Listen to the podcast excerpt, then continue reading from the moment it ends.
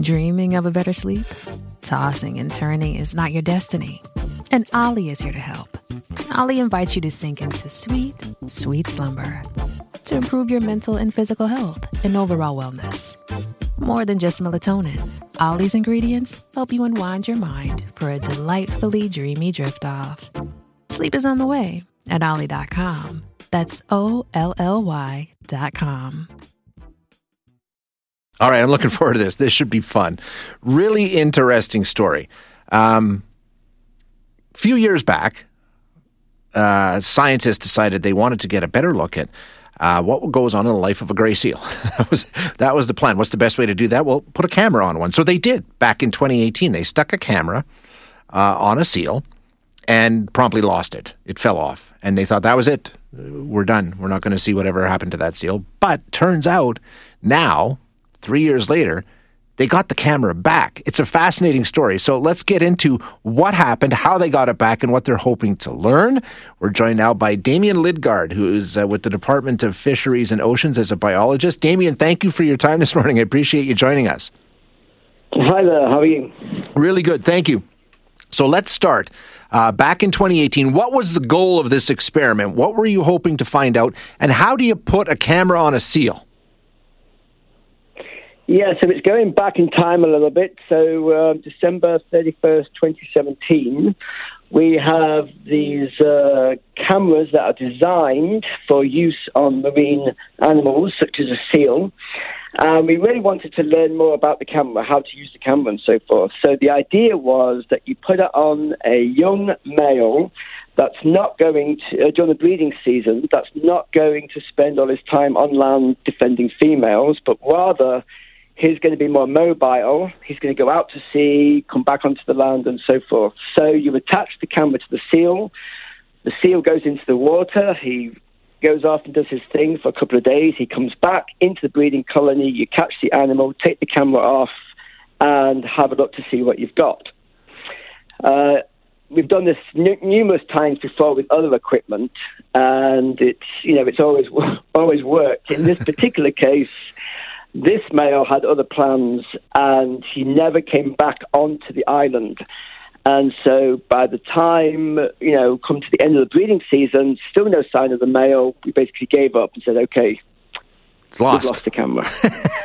okay, so what are you trying to find out? Like, what was the hope? What was the focus of, of the camera? I mean, just basically, it's it's an, a seal's eye view of the life of a seal, right?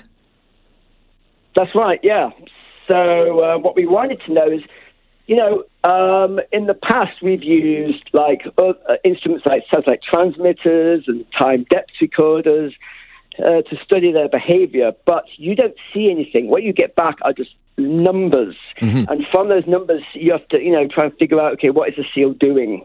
And so you end up making various assumptions about the behavior, and those assumptions can be wrong. So with the camera, you can actually see what the seal is doing and then we can sort of um, use that ground truth um, other data. So a good example is uh, when you know when a seal forages, it tends to you know dives down to the bottom. Um, it spends some time at the bottom and then it comes back up to the surface. So if you look to the dive profile of a seal doing that, it's basically a U shape. Uh, we uh, recently learned that seals also have a U-shaped dive when they're sleeping.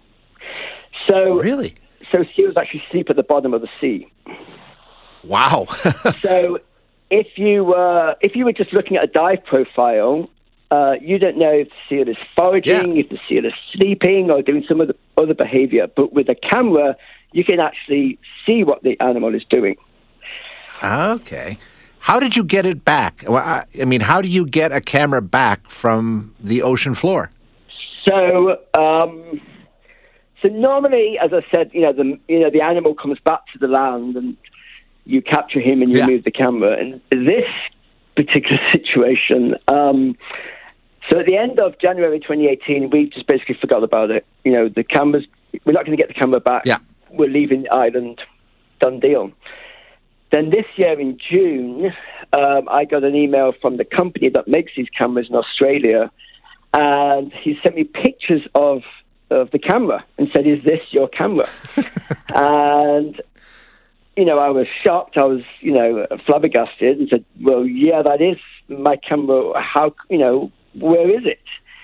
And it turns out that a vessel uh, fishing for surf clams was operating off Banquereau Bank, which is an offshore sandbank close to Sable Island, where we were doing our work.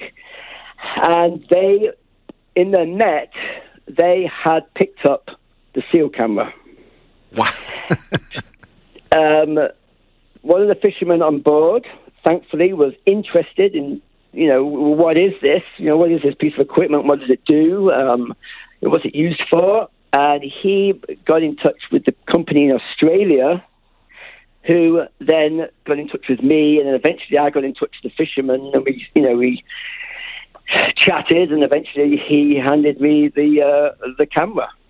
and, and, and it was full of video, right?